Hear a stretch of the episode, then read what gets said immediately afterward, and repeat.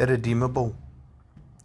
My heart was covered in cotton wool, wrapped in rusted barbed wire, a ball of confusion with many contusions, buried in a dark mire.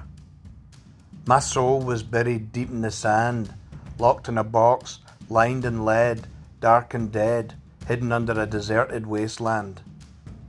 My mind was a prisoner in chains, racked with guilt, always on a tilt, filled with regret and shame. My body was an empty shell, hollow and brittle, fleshless and abnormal, soon to be dust, turning in my own personal hell. All of me was beyond a loving intervention. I loved and I lost. I paid the cost. Now there's no hope of redemption.